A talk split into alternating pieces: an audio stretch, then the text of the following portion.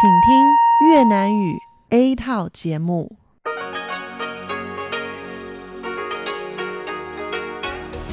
Đây là đài phát thanh quốc tế Đài Loan RTI.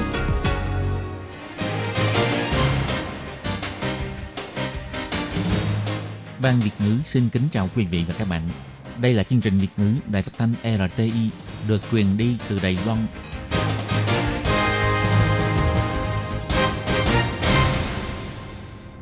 Các bạn thân mến, Hải Ly xin chào các bạn. Hôm nay thứ Bảy, ngày 11 tháng 5 năm 2019, tức ngày 7 tháng 4 âm lịch năm kỷ hợi. Hoan nghênh các bạn đến với chương trình phát thanh của Ban Việt ngữ, Đài phát thanh quốc tế Đài Loan RTI với các nội dung như sau. Mở đầu là bản tin thời sự Đài Loan, bài chuyên đề. Tiếp theo là các chuyên mục tiếng Hoa cho mỗi ngày, theo dòng thời sự và sau cùng là chuyên mục Thế hệ trẻ Đài Loan. Để mở đầu cho chương trình, trước hết, Hải Ly xin mời các bạn theo dõi nội dung các tin tóm lược của bản tin thời sự Đài Loan hôm nay.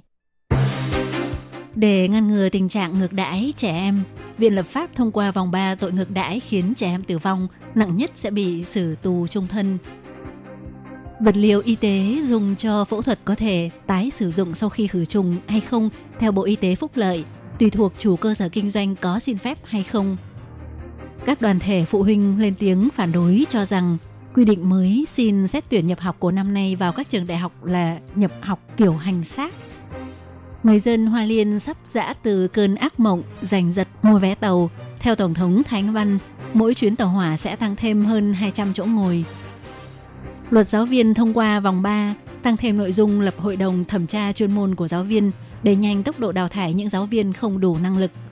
Các bạn thân mến và bây giờ, Hải Ly xin mời các bạn đến với nội dung chi tiết của bản tin Thời sự Đài Loan hôm nay. Ngày 10 tháng 5, phiên họp của Viện Lập pháp đã thông qua vòng 3 nội dung sửa đổi luật hình sự. Theo đó, ngoài tăng thêm định nghĩa về hành hạ ngược đãi, tức là thực hiện hành vi hành hạ ngược đãi người khác bằng phương pháp gồm bạo hành, ép buộc hoặc các phương pháp vô nhân đạo khác để cho tòa án lấy đó làm căn cứ phán đoán khi xét xử các vụ án thì ngoài ra cũng sửa đổi độ tuổi của trẻ em cần được bảo vệ từ 16 tuổi tăng lên thành 18 tuổi. Đồng thời sửa đổi luật lần này cũng tham khảo các trường hợp về lập pháp của nước ngoài. Đối với các đối tượng phạm tội bị xử các mức án nặng, gồm mức án cao nhất là tử hình, tù trung thân hoặc mức án tù 10 năm trở lên, hơn nữa gây hậu quả khiến nạn nhân tử vong, thì sẽ hủy bỏ quy định thời hạn hết hiệu lực truy tố. Đối với vấn đề mà mọi người quan tâm, đó là mức án đối với trường hợp ngược đãi khiến trẻ em bị tử vong hay khiến trẻ em bị trọng thương, do Bộ Pháp vụ chủ trương vì mức án của ngược đãi trẻ em dẫn đến tử vong khác với trực tiếp giết trẻ em. Ngược đãi trẻ em dẫn đến tử vong là phạm tội gây ra hậu quả trầm trọng, khác với ngay từ đầu đã cố ý giết trẻ em, thì ờ, khung hình phạt sẽ khác so với tội giết người. Do vậy, Viện Hành Chính nâng khung hình phạt cho tội ngược đãi trẻ em dẫn đến tử vong lên mức cao nhất là tù trung thân, có chút khoảng cách so với chủ trương của các ủy viên lập pháp và nhiều người dân hy vọng phải là tử hình. Sau cùng, phiên họp của Viện Lập pháp đã biểu quyết thông qua phiên bản sửa đổi của Đảng đoàn Đảng Dân Tiến. Theo đó quy định, nếu người dưới 18 tuổi bị hành hạ ngược đãi hoặc bằng các hình thức khác đủ gây ảnh hưởng tới sự kiện toàn hoặc sự phát triển về tâm lý và thân thể, thì sẽ xử phạt kẻ phạm tội mức tù giam từ 6 tháng trở lên đến 5 năm trở xuống. Còn đối với các vụ hành hạ ngược đãi khiến nạn nhân tử vong sẽ bị xử mức án tù trung thân hoặc mức án tù 10 năm trở lên – gây trọng thương sẽ bị xử mức án tù 5 năm trở lên đến 12 năm trở xuống. Ủy viên lập pháp của Đảng Dân Tiến tham dự quá trình thẩm tra đề án sửa luật này, bà Châu Xuân Mễ cho biết, mức độ tăng nặng hình phạt đối với tội hành hạ ngược đãi khiến trẻ em tử vong, bị trọng thương sẽ nặng hơn so với tội gây thương tích hoặc gây trọng thương khiến nạn nhân bị chết.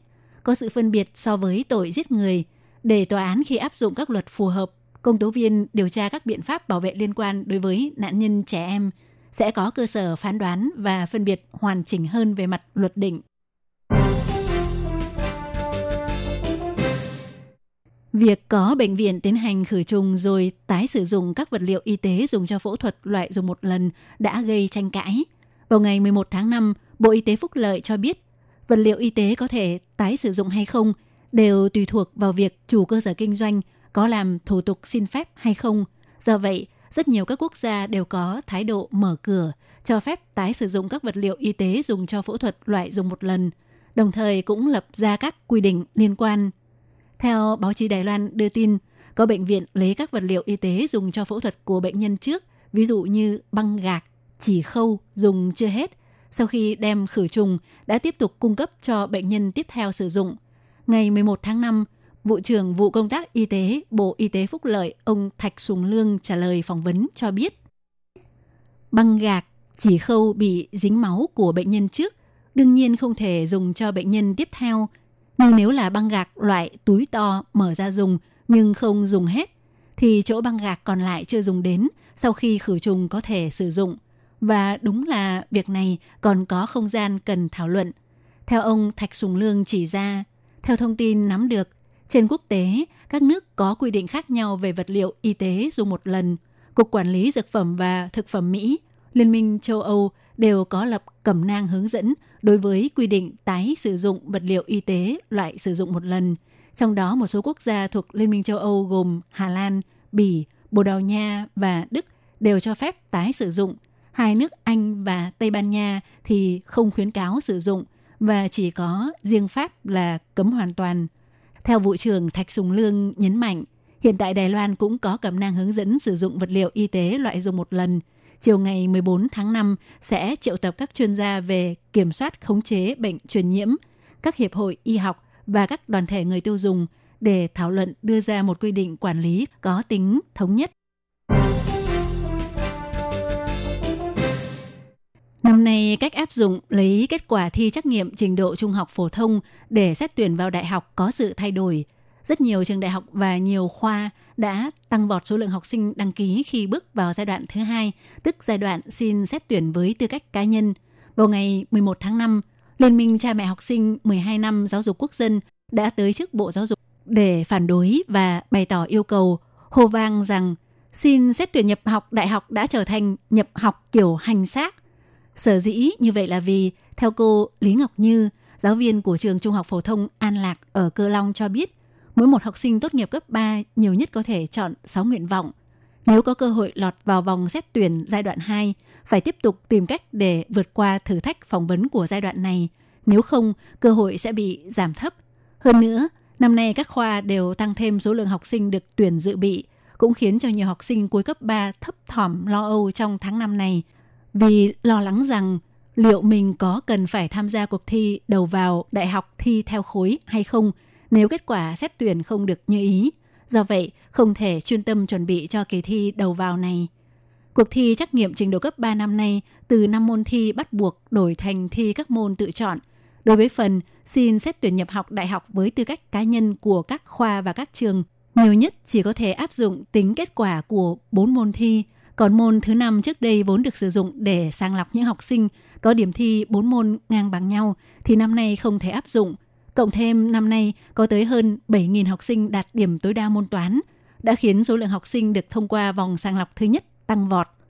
Phó hội trưởng tổ chức Liên minh Cha mẹ học sinh 12 năm giáo dục quốc dân Trần Kỳ Trinh cho biết, đoàn thể này muốn Ủy ban triều sinh Liên hợp Đại học phải chịu trách nhiệm, đồng thời kêu gọi mức phân cấp của kết quả trắc nghiệm cấp 3 từ hiện tại là 15 bậc phải tăng lên thành 30 bậc, đồng thời phải mở cửa cho xin xét tuyển với tư cách cá nhân giai đoạn 1 không bị hạn chế về số lượng nguyện vọng có thể điền.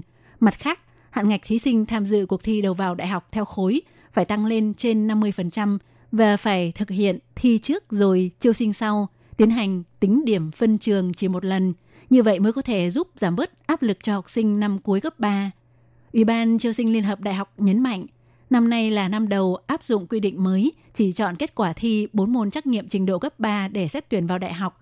Sau khi kết thúc mùa thi, sẽ cho mời các đoàn thể và các trung tâm thi đầu vào đại học mở cuộc họp để thảo luận biện pháp cải thiện.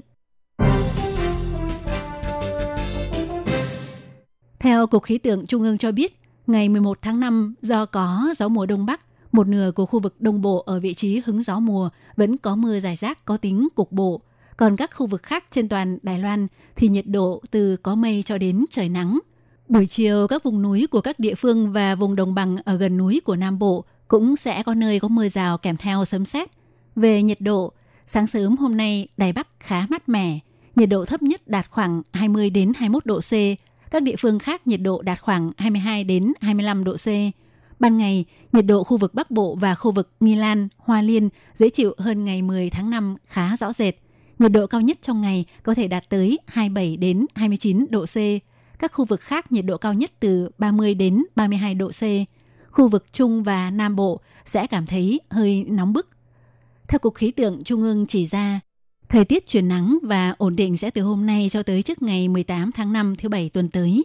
Trừ các vùng hứng gió ở Đông Bộ và Nam Bộ giải rác có nơi có mưa, các vùng núi có mưa kèm sấm sét vào buổi chiều, còn hầu hết các khu vực khác còn lại thời tiết ấm áp và đẹp trời. Ngày 10 tháng 5, Tổng thống Thái Anh Văn cùng với cố vấn chính sách của phủ Tổng thống ông Lưu Quốc Cơ và Ủy viên lập pháp Tiêu Mỹ Cầm về thăm Hoa Liên và đi lễ chùa tại bốn đền chùa tại địa phương gồm Thánh Thiên Cung, Thắng An Cung, Từ Huệ Đường và Trí An Cung. Nhắc tới sự nỗ lực của chính phủ trong kiến thiết giao thông của Hoa Liên, Tổng thống cho biết trong kế hoạch kiến thiết cơ sở hạ tầng tương lai đã tiến hành điều chỉnh tổng thể đối với sự kết nối giao thông giữa Hoa Liên với các địa phương khác – tuyến đường sắt giữa Hoa Liên và Đài Đông cũng nâng cấp thành tuyến đường sắt hai trục đường ray. Ngoài ra cũng tiến hành điện khí hóa đường sắt, tin tưởng rằng với sự hỗ trợ của kế hoạch kiến thiết cơ sở hạ tầng tương lai của chính phủ sẽ thuận lợi cải thiện giao thông đi lại giữa hai địa phương Hoa Liên và Đài Đông. Công trình điện khí hóa tuyến đường sắt Nam Hồi cần đẩy nhanh tốc độ để nhiều du khách, người dân đến từ khắp các địa phương của Đài Loan đều có thể đến khu vực Hoa Liên, Đài Đông bằng tuyến đường sắt này thưởng thức vẻ đẹp của khu vực này. Tổng thống cũng báo cho bà con địa phương một tin vui đó là công ty quản lý đường sắt Đài Loan đã mở thầu để mua toa tàu có sức chứa lớn hơn. Hy vọng mỗi một chuyến tàu đều sẽ tăng thêm hơn 200 chỗ ngồi để người dân Hoa Liên không phải căng thẳng mỗi lần đi mua vé. Đây cũng là những gì mà chính phủ muốn làm cho người dân Hoa Liên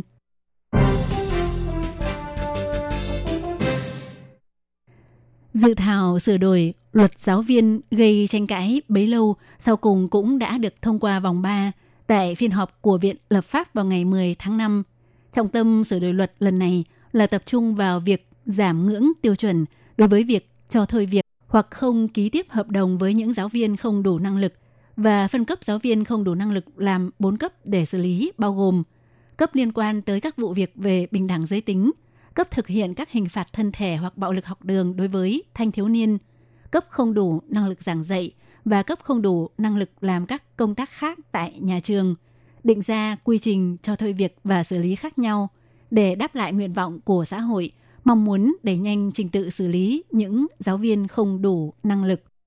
Theo nội dung dự thảo sửa đổi luật có quy định rõ, để hỗ trợ cho các trường từ cấp trung học phổ thông trở xuống, cơ quan chủ quản khi xử lý các vụ việc giáo viên không đủ năng lực, cần phải thành lập hội đồng thẩm tra chuyên môn của giáo viên. Mời vào hội đồng này những đại biểu hành chính của cơ quan chủ quản, các nhà học giả trong lĩnh vực giáo dục, các chuyên gia pháp lý, chuyên gia về phúc lợi thanh thiếu niên, đại diện phụ huynh và đại diện của các hiệp hội giáo viên. Nếu nhà trường, ủy ban đánh giá giáo viên không có động thái, không xử lý những giáo viên không đủ năng lực thì sẽ do cơ quan chủ quản can thiệp chuyển sang cho hội đồng thẩm tra chuyên môn của giáo viên xử lý. Đồng thời, có thể truy cứu trách nhiệm của những nhân viên liên quan của nhà trường. Các bạn thân mến, vừa rồi các bạn vừa theo dõi bản tin thời sự Đài Loan do Hải Ly biên tập và thực hiện. Sau đây, Hải Ly xin mời các bạn tiếp tục đón nghe những nội dung còn lại của chương trình hôm nay. Hải Ly cũng xin phải tạm nói lời chia tay với các bạn tại đây.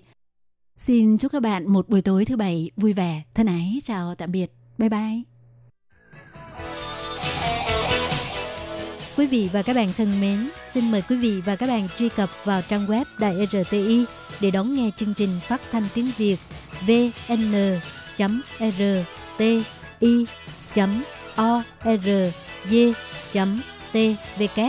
và cũng có thể truy cập FB fanpage của Ban Việt ngữ RTI tiếng Việt.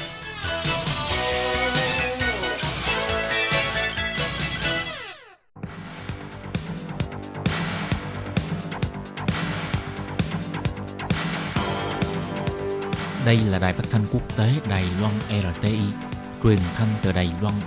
Mời các bạn theo dõi bài chuyên đề hôm nay.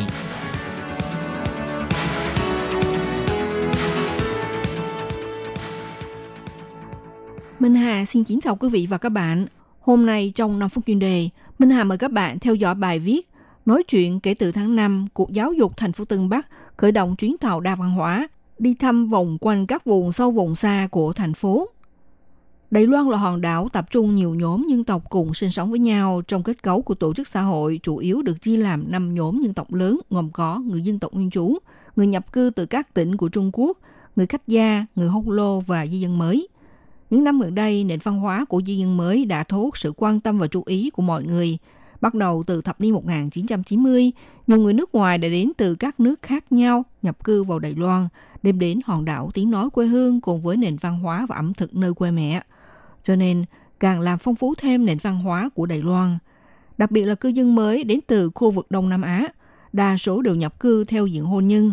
Do đó, dân số di dân mới và con em của di dân mới cũng càng ngày càng tăng trưởng từng năm. Nhìn từ lịch sử của Đài Loan, trước kia nhiều nhóm dân tộc đã qua lại trên mảnh đất này, trải qua một quãng thời gian giao lưu và hòa nhập, cho đến nay vẫn tồn tại một số ấn tượng thiên kiến đối với nhóm di dân mới bây giờ – mặc dù cư dân mới ngày nay đã mang đến Đài Loan một diện mạo đa văn hóa. Theo thống kê hiện nay, cư dân mới và thế hệ thứ hai của di dân mới đang sinh sống trên địa phận của thành phố Tân Bắc đã lên tới 140.000 người. Để xúc tiến các em học sinh được tìm hiểu nền văn hóa của các nước, bắt đầu từ tháng năm này, Cục Giáo dục thành phố Tân Bắc đã chính thức triển khai hoạt động cử chiếc xe buýt thực hiện những tour vòng quanh các khu vực kết hợp với 9 trung tâm văn hóa giáo dục quốc tế để trực tiếp đến thẳng các miền núi và 27 trường học ở bến hải của thành phố Tân Bắc, tiến hành hoạt động giới thiệu từng chủ đề về văn hóa của các nước, giúp cho các em học sinh có cơ hội tiếp xúc và tìm hiểu nền văn hóa của các nước Đông Nam Á, Nam Á hoặc văn hóa của Nhật Bản và Vương quốc Eswatini – trong chuyến tàu văn hóa đi vòng quanh các khu vực sẽ gồm có những màn biểu diễn múa, hướng dẫn các em tham quan những vật dụng văn hóa của các nước và bên cạnh cuộc triển lãm ẩm thực vân vân. Đồng thời cũng sẽ mời người dân cùng nhau đến tìm hiểu nền văn hóa của các nước. Người nào có tham gia hoạt động sẽ được tặng quà lưu niệm. Cục trưởng Cục Giáo dục Trường Minh Văn cho biết, năm nay Cục Giáo dục đã ở các vùng sâu vùng xa mở thêm lớp học hoa ngữ và học tiếng Mân Nam dành cho di dân mới – tạo điều kiện cho cư dân mới ở gần đó đến tham gia học tập, đồng thời cũng nhằm đáp ứng với niên học 2019 chính thức đưa ngôn ngữ riêng mới vào trong chương trình học, không những tích cực đào tạo giáo viên và đặc biệt ở khu vực Bình Lâm, Thạch Môn mở lớp đào tạo nhân viên hỗ trợ giảng dạy ngôn ngữ tại địa phương để làm phong phú thêm nguồn nhân lực giảng dạy ngôn ngữ Đông Nam Á tại các trường học ở nơi hẻo lánh. Ngoài ra, trưởng phòng Ngô Nghi Trưng, Cục Giáo dục thành phố Tân Bắc cho biết, Chín trung tâm văn hóa giáo dục quốc tế sẽ phụ trách quy hoạch cuộc triển lãm chủ đề của hơn 10 quốc gia. Các em học sinh ở mỗi trường sẽ có dịp từ trong hoạt động triển lãm để tìm hiểu phong tục sinh hoạt, đặc sắc văn hóa của các nước bao gồm Indonesia, Myanmar, Việt Nam, Philippines, Australia, Nhật Bản, Ý, Ba Tây, Peru, Mỹ, Vương quốc Eswatini, v.v. Theo trưởng phòng Ngô Nghi Trương giải thích, 9 trung tâm văn hóa giáo dục này sẽ đến các trường nằm bên sườn núi và ở ngừng biển, trong đó chỉ làm hai tuyến đường là tuyến đường núi và đường biển. Như vậy, chuyến tàu đa văn hóa này sau khi đi hết một vòng lại đúng lúc tạo thành một vòng hình trái tim. Tượng trưng Cục Giáo dục đã gửi trái tim thân yêu đến các trường nằm ở vùng sâu vùng xa. Gần đây thì Cục Giáo dục cũng ở nơi bãi cỏ xanh của công viên thể thao Tân Trang tổ chức hoạt động mệnh danh là đa văn hóa của 100 nhà trường – qua đó tuyên bố cho khởi động nội dung chương trình cho 5 trung tâm học tập dành cho cư dân mới. Trước phòng Ngô Nghi Trương nêu ra ví dụ tại trung tâm học tập của trường cấp 2 Trương Hòa lên kế hoạch một chương trình học có nội dung vô cùng đa dạng, trong đó bao gồm hội họa, thư pháp, cuộc sống liên quan với pháp luật, nhiếp ảnh, nướng bánh, ứng dụng của máy vi tính v.v. Cư dân mới có thể đến đăng ký tham gia miễn phí vào các lớp học. Các bạn thân mến, các bạn vừa theo dõi bài chuyên đề hôm nay của Đại RT với bài viết nói chuyện kể từ tháng 5, Cục Giáo dục thành phố Tân Bắc sẽ khởi động chuyến tàu đa văn hóa đi thăm vòng quanh các vùng sâu vùng xa của thành phố. Bài viết này do Minh Hà biên tập và thực hiện. Xin cảm ơn sự theo dõi của các bạn.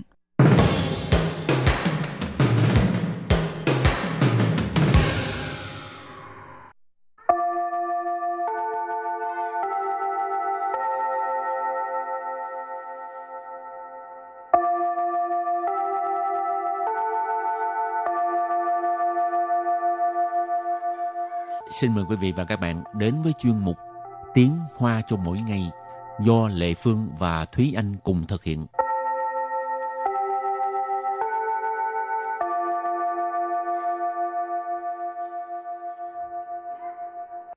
Thúy Anh và Lệ Phương xin kính chào quý vị và các bạn. Chào mừng các bạn đến với chuyên mục Tiếng Hoa cho mỗi ngày ngày hôm nay. Thúy Anh có biết quảng cáo nì lạng là gì không? Hmm, nghe chữ thì có vẻ là quảng cáo nghĩa là quảng cáo, rồi ừ. nhùy lẳng thì tức là một cô gái. Cho nên quảng cáo nhùy lẳng thì tức là một cô gái đảm nhiệm vai trò làm quảng cáo thì là showgirl trong những cái sự kiện hả chị? Ừ. Mà muốn làm những cái cô gái này thì phải có uh, dáng vóc đẹp này ha. Ừ. Muốn làm không phải dễ ha. Ừ, mà còn phải có một số tài lẻ như là có thể uh, làm thế nào để mà thu hút người khác xem cái sản phẩm của ừ. mình nữa. Rồi thì hôm nay mình học hai câu có liên quan tới từ này. Câu thứ nhất, mình thích nhất là xem triển lãm ô tô và câu thứ hai, mình nghĩ thực ra là bạn thích xem showgirl phải không? Và sau đây chúng ta lắng nghe cô giáo đọc hai câu mẫu này bằng tiếng Hoa. 我最喜欢看车展了。我看你呀，其实是喜欢看 show girls 吧？Thúy Anh xin giải thích câu mẫu số 1. 我我 là mình. 最喜欢 最喜欢最 là từ so sánh nhất. Ở đây là 最喜欢 nghĩa là thích nhất. 看看 là xem. 车展 Chớ tràn, chớ là xe nhưng mà nó không có chỉ đích danh là xe ô tô hoặc là xe máy hoặc là xe phân khối lớn vân vân. Thì ở đây mình tạm dịch là triển lãm xe ô tô, tràn là tránh làn là triển lãm. Và sau đây chúng ta hãy cùng lắng nghe cô giáo đọc lại câu mẫu bằng tiếng Hoa. 我最喜欢看车展了。我最喜欢看车展了。 Câu này có nghĩa là mình thích nhất là xem triển lãm ô tô. Bây giờ Lê Phương xin giải thích câu 2. 我看你呀，其实是喜欢看 show girls 吧？我 Wo là mình. 看 Khan có nghĩa là nhìn. nhưng mà trong cái câu này thì à, sinh dịch là nghĩ ha. Chỉ sử. Chỉ sử tức là thực ra. Xỉ hoan. Xỉ hoan tức là thích. Khan. Khan là xem, nhìn. Show girls, show girls Tiếng Hoa gọi là quảng cáo nì lãng ha Hồi nãy ờ, Thúy Anh có nói rồi ha, đó là người mẫu của một cái sự kiện nào đó thì gọi là quảng cáo nì lạng. Quảng cáo tức là quảng cáo, nì lạng là cô gái. 吧 Bà, trợ từ đặt ở cuối câu, cũng có nghĩa là một cái sự suy đoán thôi ha. Và bây giờ thì chúng ta lắng nghe cô giáo đọc câu mẫu này bằng tiếng Hoa. 我看你呀，其实是喜欢看 show girls 吧？我看你其实 是喜欢看 show girls 吧？ Câu vừa rồi là mình nghĩ thật ra là do bạn thích xem showgirls phải không? Và sau đây chúng ta hãy cùng đến với phần từ vựng mở rộng.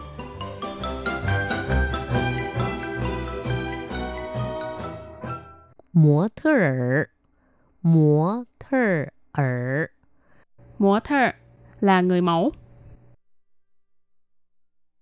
小模，小模， Sào mô là người mẫu mà chưa có nổi tiếng ha. Sào có nghĩa là nhỏ. Mô ở đây là motor, tức là người mẫu. 柜姐，柜姐， Quỳ chị nghĩa là nhân viên bán hàng tại quầy. Ở đây ý chỉ là nhân viên bán hàng nhưng mà là nữ giới.好, bây giờ mình đặt câu cho các từ vựng mở rộng. Từ thứ nhất, motor là người mẫu. Ý nì de thân材不当模特太可惜了。以你的身材不当模特太可惜了。 Câu này có nghĩa là với vóc dáng của bạn, với vóc dáng của bạn mà không làm người mẫu thì thật là đáng tiếc. Câu này có nghĩa là vóc dáng của bạn như vậy mà không làm người mẫu thì thật là đáng tiếc. Gì có nghĩa là với ha.身材mình học qua rồi có nghĩa là vóc dáng, thân hình. Còn à, motor tức là người mẫu. Bu tăng motor là không có làm người mẫu. Thái khờ sĩ là. Khờ sĩ tức là đáng tiếc. Thái khờ sĩ là. Thật là đáng tiếc. Và đặt câu với từ kế tiếp là xiao mổ, nghĩa là người mẫu nhưng mà chưa nổi tiếng. 他只不过是个小模，还耍什么大牌？他只不过是个小模，还耍什么大牌？Câu này có nghĩa là cô ấy chẳng qua là một người mẫu chưa nổi tiếng, có gì đâu mà ra vẻ ta đây. Tha ở đây mình dịch là cô ấy. Chỉ bữa qua là chẳng qua. sầu mổ, nãy mình nói là người mẫu nhưng mà chưa nổi tiếng. Cho nên vế đầu tiên là cô ấy chẳng qua là một người mẫu chưa nổi tiếng. Hải là còn hoặc là vẫn. Xòa ta phải nghĩa là tỏ vẻ ra là mình nổi tiếng hoặc là hoặc là tỏ vẻ ra là mình ở tầm cao hơn người khác. Cho nên xòa sầm ta phải là ý chỉ là người này tỏ vẻ ta đây gì chứ. Cho, cho nên câu này mình dịch và sắp xếp lại câu thì mình sẽ dịch là cô ấy chẳng qua là một người mẫu chưa nổi tiếng, có gì đâu mà ra vẻ ta đây. Hóc đặt câu cho từ cuối cùng. Quầy trẻ tức là nhân viên bán hàng tại quầy. Quầy có nghĩa là quầy thải tức là quầy hàng. Còn à, trẻ tức là sáu trẻ, có nghĩa là cô. 百货公司的周年庆是柜姐们一年当中最忙的时候。 百货公司的周年庆是柜姐们一年当中最忙的时候。Câu này có nghĩa là hoạt động chúc mừng sinh nhật của trung tâm thương mại là thời điểm bận rộn nhất trong một năm của các nhân viên bán hàng tại quầy. Bãi hoa công sư là trung tâm thương mại. Châu niên sinh tức là một cái hoạt động chúc mừng sinh nhật. Châu niên sinh, sinh là sinh du, chúc mừng. ha. Châu niên sinh là một cái hoạt động chúc mừng sinh nhật. quầy trẻ mệnh. Mệnh ở đây là số nhiều, còn à, quê trẻ tức là nhân viên bán hàng tại quầy. Là quầy trẻ mệnh tức là các nhân viên bán hàng tại quầy. Y nền tăng trung là trong một năm. Chơi mặn có nghĩa là bận biểu nhất, bận rộn nhất. Chơi là nhất, mặn là bận rộn, bận biểu. Sử hậu tức là lúc. Y nền tăng trung chơi mặn từ sử hậu tức là thời điểm bận rộn nhất trong một năm. Và sau đây chúng ta hãy cùng ôn tập lại hai câu mẫu của ngày hôm nay.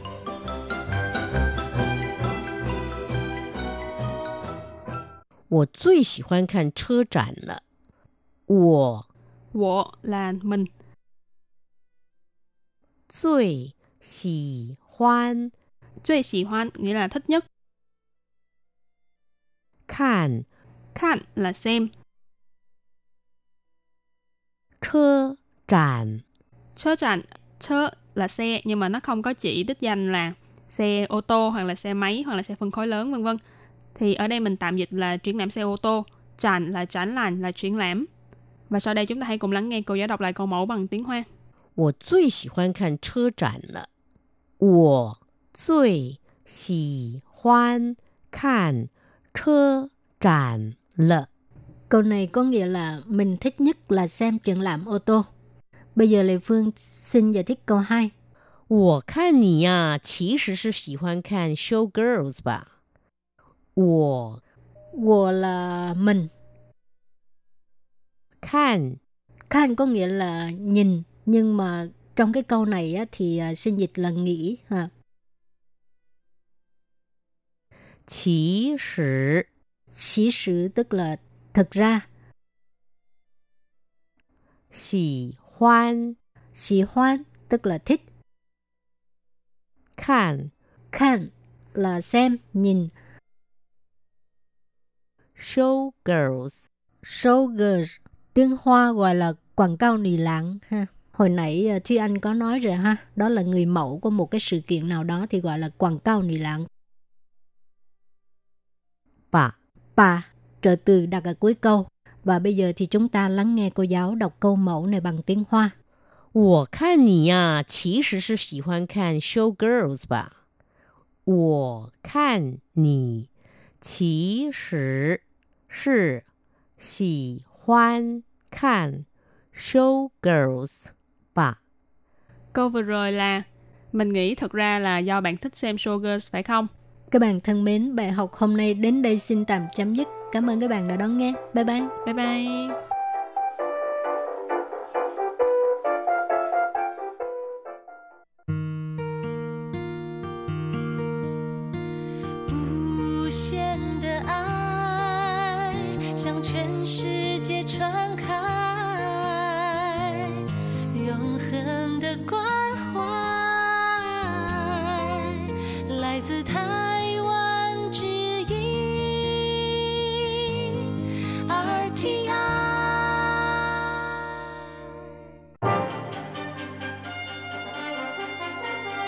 Quý vị đang đón nghe chương trình Việt ngữ Đài RTI truyền thanh từ Đài Loan.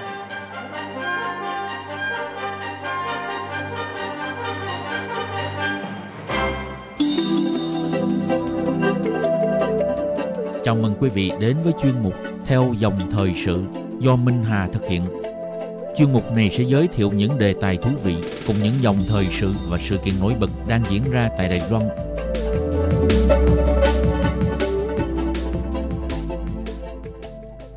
Minh Hà xin kính chào quý vị và các bạn.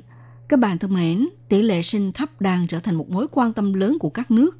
Theo Bộ Nội chính Đài Loan công bố số liệu mới nhất cho thấy, năm 2018, tổng số trẻ em Đài Loan sinh ra chỉ đạt 181.601 em, lập mức thấp nhất từ 8 năm nay. So với năm 2017, sụt giảm mạnh 12.243 em bé. Ngoài ra cũng cho thấy mức sinh tại Đài Loan đang liên tục giảm mạnh – Vậy thì do nguyên nhân nào đã khiến nhóm người làm ở sở lo ngại tới việc sinh con nè? Và đối diện với nguy cơ tỷ lệ sinh thấp ở Đài Loan, chính phủ cần giải pháp gì để duy trì tỷ lệ sinh hợp lý? Sáng kiến nào để khuyến khích người dân sinh con? Chuyên gia học giả nói gì về mức sinh thấp? Trong chương mục theo dòng thời sự hôm nay, Minh Hà mời các bạn cùng quan tâm xu hướng tỷ lệ sinh giảm xuống mức thấp kỷ lục này nhé.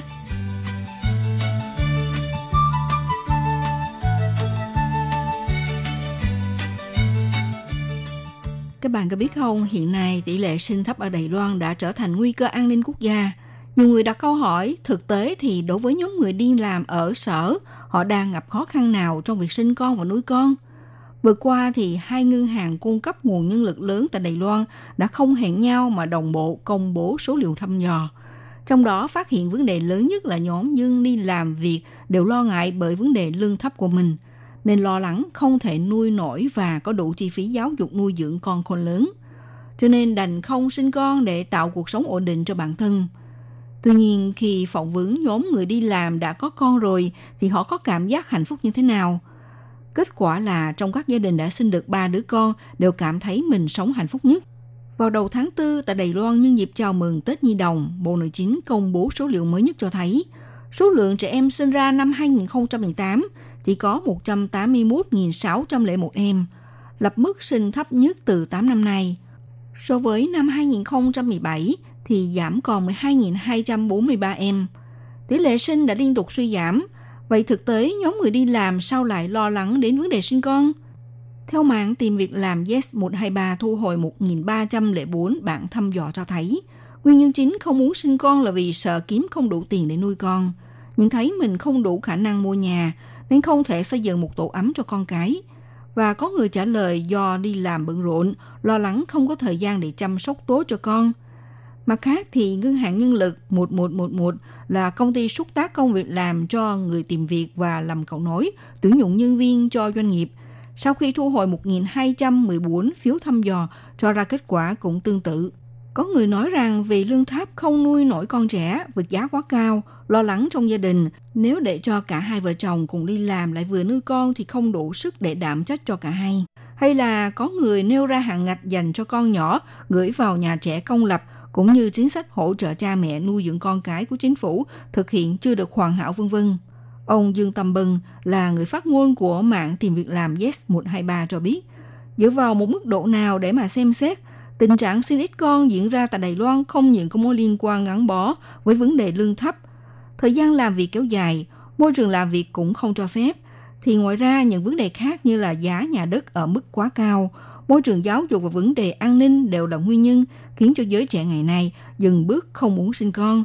Ông Dương Tông Bưng chỉ ra như thế này. 政府若想提高生育率，除了呼吁企业加薪、提高基本工资， Rồi thì ông Dương Tông Bưng đã đề nghị nếu như chính phủ muốn nâng cao mức sinh ngoài việc kêu gọi các doanh nghiệp phải tăng lương, nâng cao mức lương cơ bản cho công nhân, cũng nên phụ đạo ngành nghề chuyển dịch mô hình kinh doanh, nâng cao tiêu chuẩn thụ lao cho công nhân.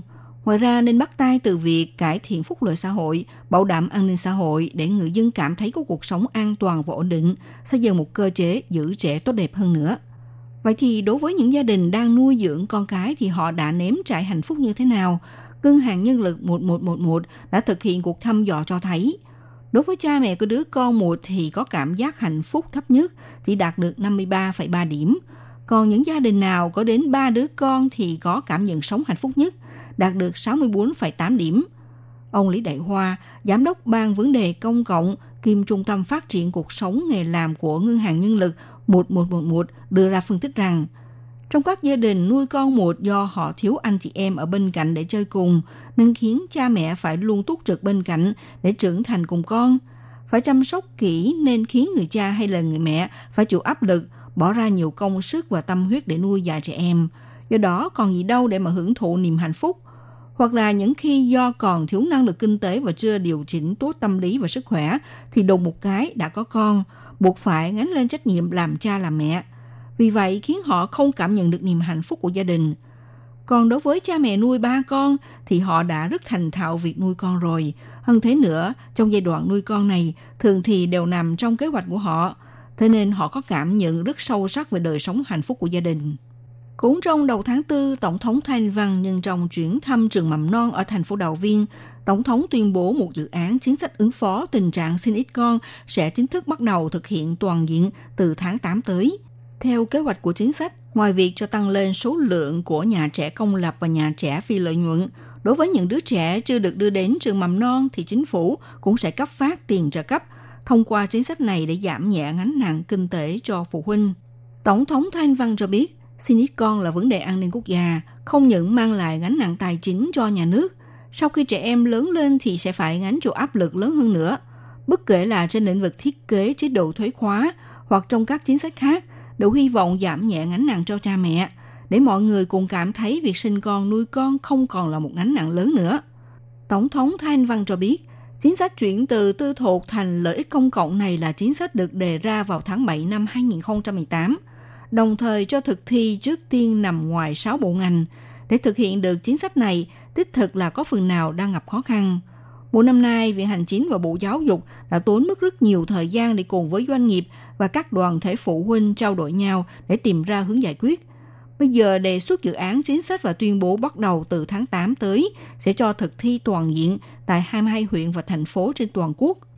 Tổng thống Thanh Văn cũng chỉ ra, trong phần chính sách cộng đồng hóa này, lần này lấy việc thực thi chính sách để tăng cường và mở rộng hơn nữa, đặc biệt là điều chỉnh phương án trong vòng 8 năm, từ năm 2017 đến năm 2024, ít nhất tăng thêm 3.000 lớp học mẫu giáo, để phản hồi một cách cụ thể theo sự mong đợi của dân chúng.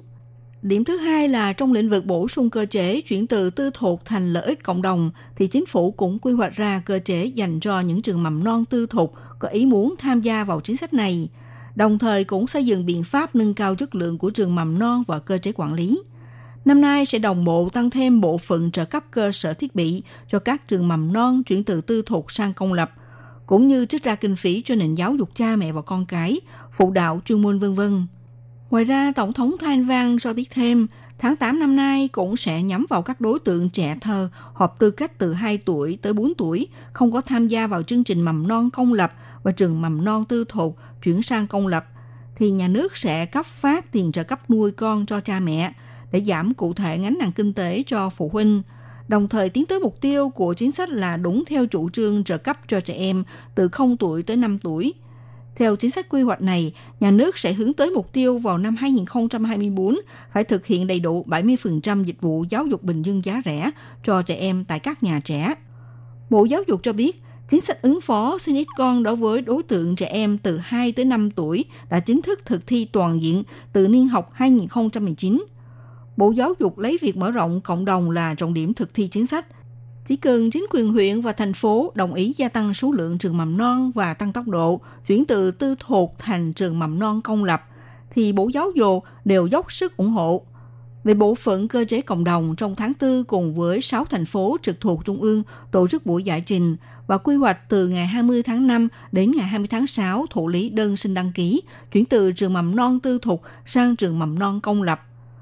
Về việc cấp phát tiền trợ cấp nuôi con cho đối tượng trẻ em từ 2 tuổi tới 4 tuổi, Bộ Giáo dục cũng quy hoạch từ tháng 8 tới thụ lý đơn xin đăng ký xin trợ cấp của phụ huynh bắt đầu từ tháng 9 hàng tháng sẽ chuyển khoản tiền trợ cấp vào tài khoản của cha mẹ. Còn đối với những trường mầm non tư thục chưa tham gia vào cơ chế chuyển sang trường mầm non công lập, cũng vậy, đều nằm trong đối tượng quan tâm của chính phủ. Năm nay cũng cung cấp kinh phí trợ cấp để tăng thêm các cơ sở thiết bị, giúp cho nhà trường xây dựng một môi trường an toàn, thoải mái để giáo dục chăm sóc cho trẻ nhỏ.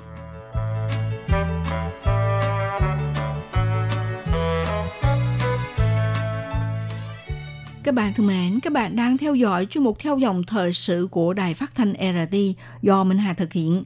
Hôm nay là tìm hiểu về tình trạng tỷ lệ sinh thấp ở Đài Loan.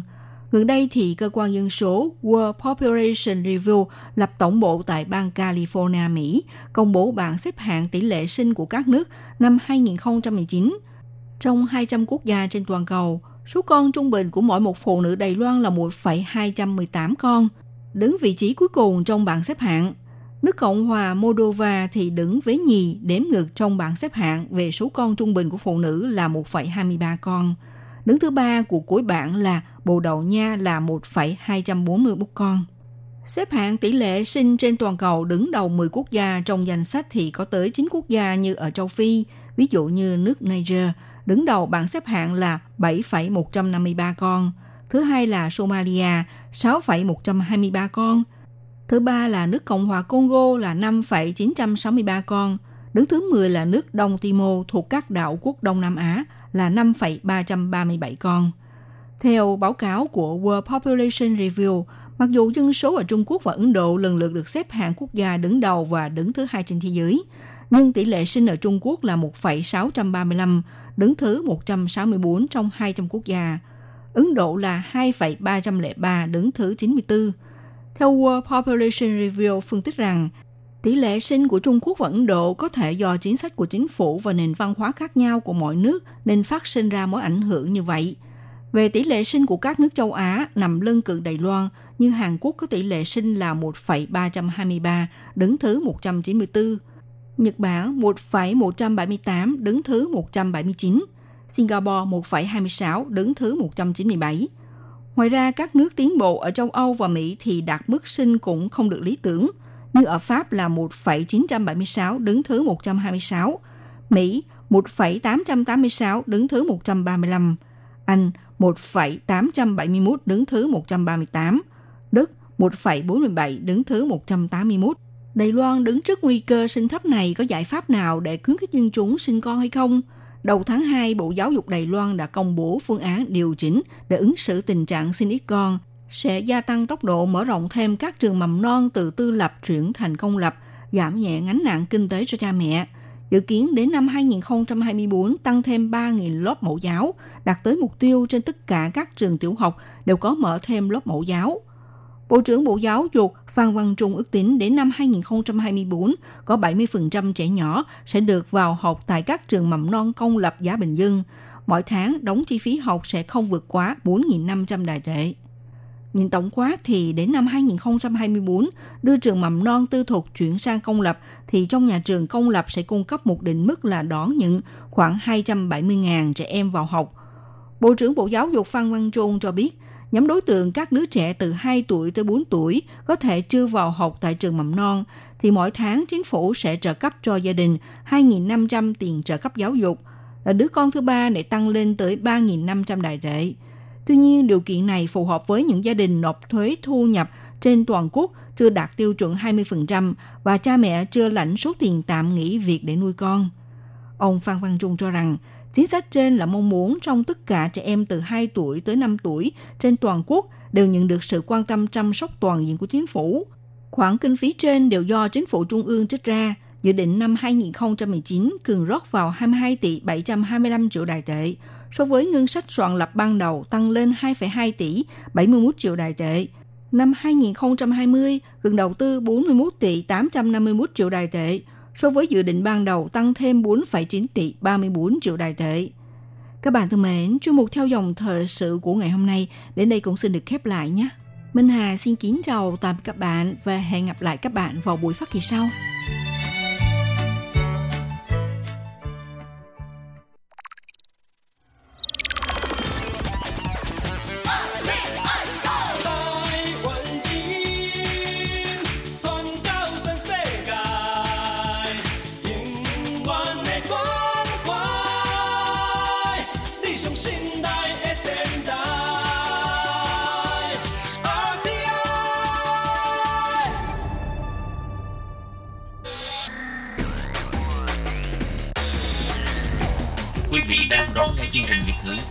RTI truyền thanh từ Đài Loan.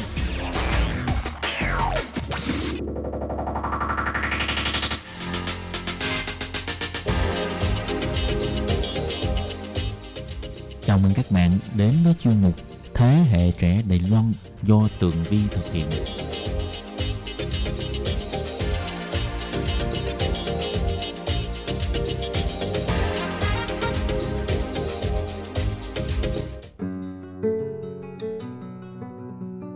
Tường Vi xin chào quý vị và các bạn. Chào mừng các bạn trở lại với chuyên mục Thế hệ trẻ Đài Loan. Thưa các bạn, trong chuyên mục ngày hôm nay thì à, chúng ta cùng tìm hiểu giới trẻ Đài Loan người ta ăn mừng ngày lễ mẹ như thế nào và liệu có khác so với người Việt Nam chúng ta hay không. Và điều đặc biệt hơn nữa, ngày hôm nay là ngày 11 tháng 5, ngày mai là ngày lễ mẹ 12 tháng 5.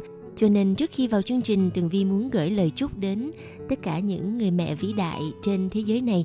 À, một lời chúc thân thương nhất, hạnh phúc nhất trong ngày lễ mẹ.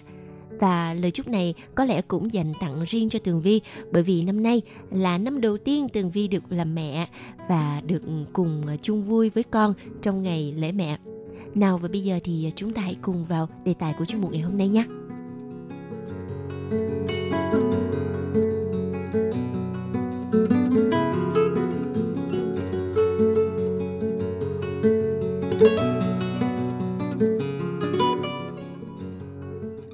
Các bạn, thường thì chúng ta nghe rất là nhiều đến à, ngày lễ mẹ, Mother's Day. Vậy thì à, ngày lễ mẹ là ngày nào trong năm và nguồn gốc à, bắt đầu từ đâu và ý nghĩa của nó như thế nào?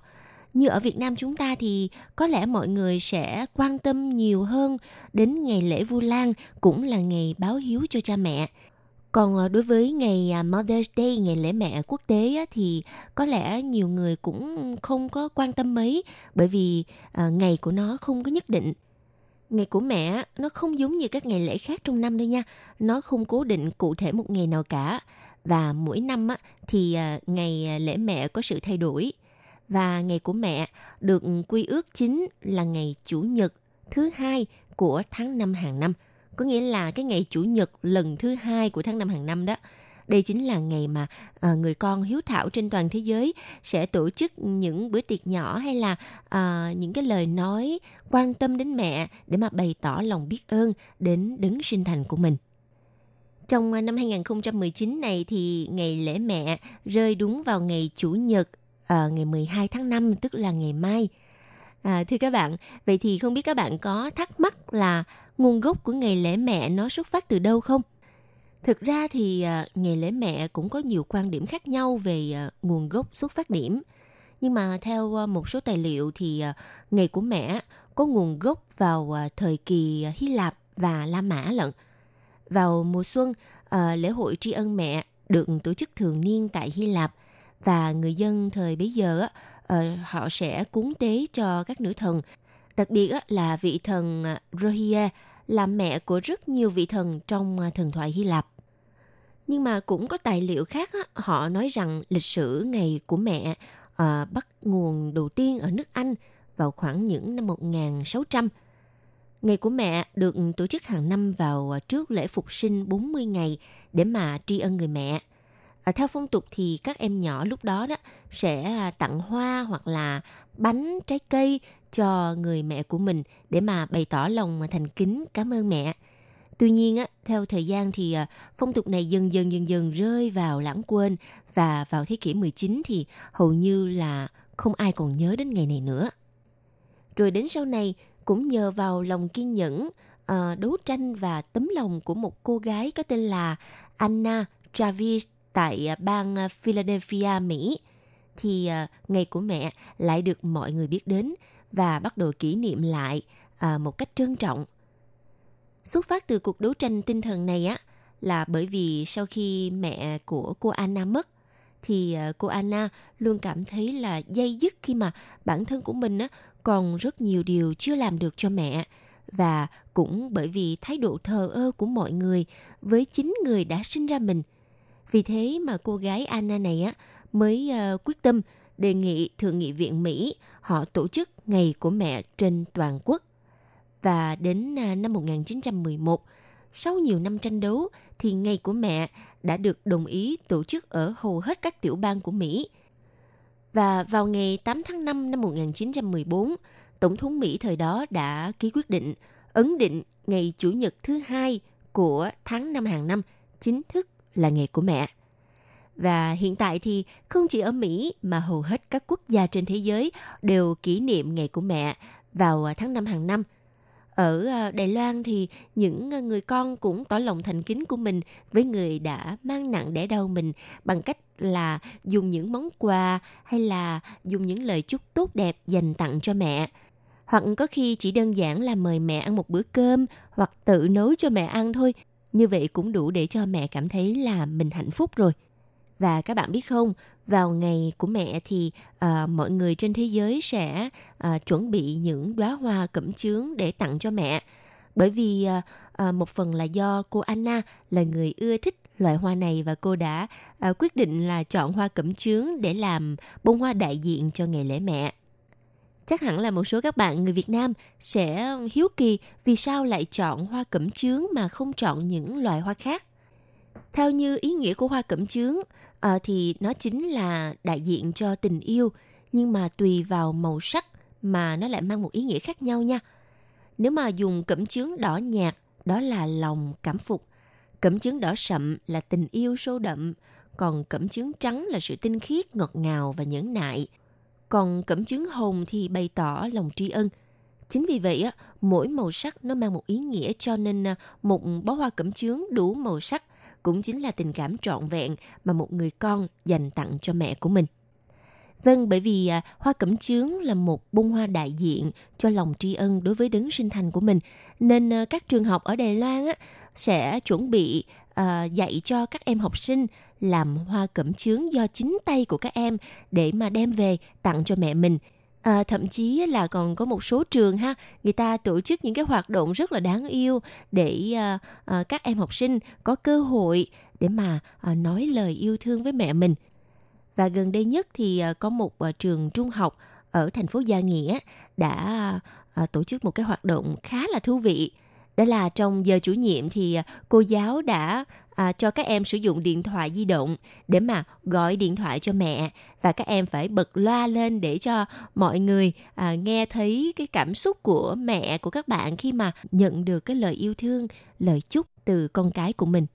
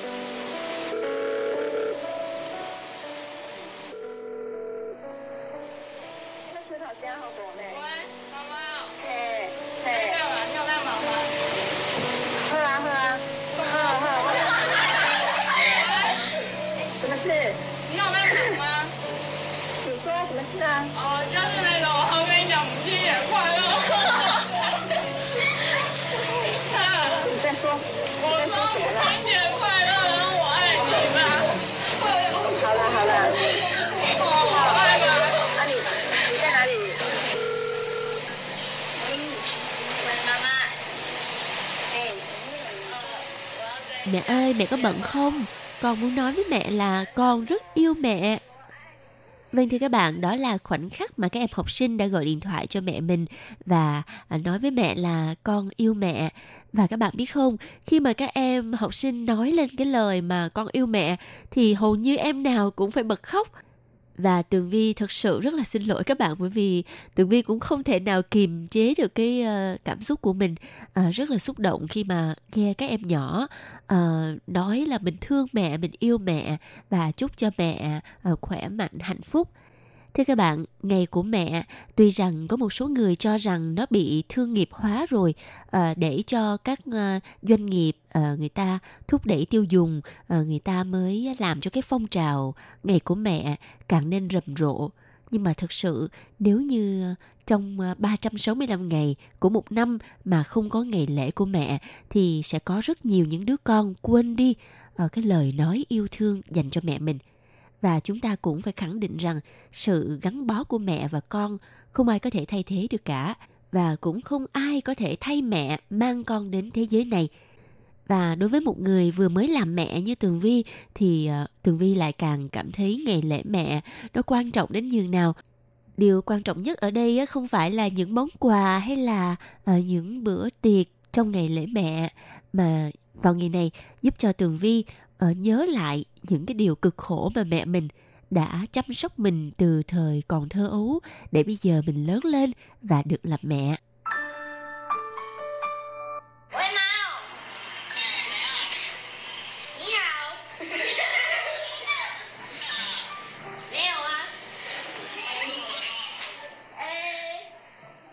Alo, mẹ hả? Cái gì con? À, không có gì hết. Có chuyện gì vậy? Không có, con uh, con chỉ muốn uh, nói là uh, ngày lễ mẹ sắp tới rồi. Ừ rồi sao nữa? À, con con mẹ có muốn uh, ăn nhà hàng không? Ừ sao con nói đi. À, con uh, nhưng mà con không có tiền để mời mẹ ăn nhà hàng. Ngày lễ mẹ tới rồi. Con con yêu mẹ. Vâng thưa các bạn, đây là đoạn đối thoại giữa một cậu bé học lớp 2 gọi điện thoại cho mẹ mình và à, rất là ngại ngùng khi mà à, nói với mẹ là con yêu mẹ và chúc mẹ à, ngày lễ mẹ hạnh phúc. À, thưa các bạn, lời yêu thương à, tưởng chừng như là rất là dễ đôi khi á mọi người đều bỏ trong lòng và không có à, bộc tả ra bên ngoài. Cho nên mỗi khi mà bạn mở lời để nói là mẹ ơi con thương mẹ thì tự dưng thấy rất là ngại và cảm thấy là uh, khó nói. Và ai mà nói lên lời này xong rồi thì chắc chắn là cũng sẽ rơi nước mắt. Vậy thì không biết thính giả của ban Việt ngữ đã bao lâu rồi? Bạn chưa nói lời yêu thương với mẹ mình? Nếu trong ngày hôm nay mà bạn nghe được chuyên mục này thì à, hãy à, gọi điện thoại ngay cho mẹ mình hoặc là hãy đến bên mẹ ôm chầm lấy mẹ. Dù rằng bạn bao nhiêu tuổi thì bạn luôn luôn là những đứa con nhỏ bé của mẹ mình. Hãy ôm mẹ và nói với mẹ rằng con luôn luôn thương mẹ nhưng mà con không nói ra thôi Thưa các bạn, chương mục à, ngày hôm nay thì với đề tài này để làm cho Tường Vi rơi khá là nhiều nước mắt và có lẽ là cái cảm xúc uh, uh, được làm mẹ và được uh, yêu thương mẹ mình nó hạnh phúc đến nỗi mà không kìm lòng được và nước mắt cứ thế tuôn rơi. Đồng thời cũng rất là nhớ mẹ của mình. Và chuyên mục ngày hôm nay trước khi kết thúc xin được gửi đến các bạn một ca khúc về chủ đề mẹ. Mama de Nalua búp bê Nalua của mẹ với giọng hát của nam ca sĩ Liễn Chuyên Trẻ Lâm Tuấn Kiệt. và chuyên mục cũng xin tạm dừng tại đây. Một lần nữa xin cảm ơn sự chú ý lắng nghe của các bạn. Hẹn gặp lại trong chuyên mục tuần sau cũng vào giờ này. Bye bye. 叫着我的名字，你说我是山里的孩子，风中的宝贝，静静守护山林，黑暗中的精灵， 眼睁睁看着。相思树倒下，泪随河流向远方。哦，一样那路啊。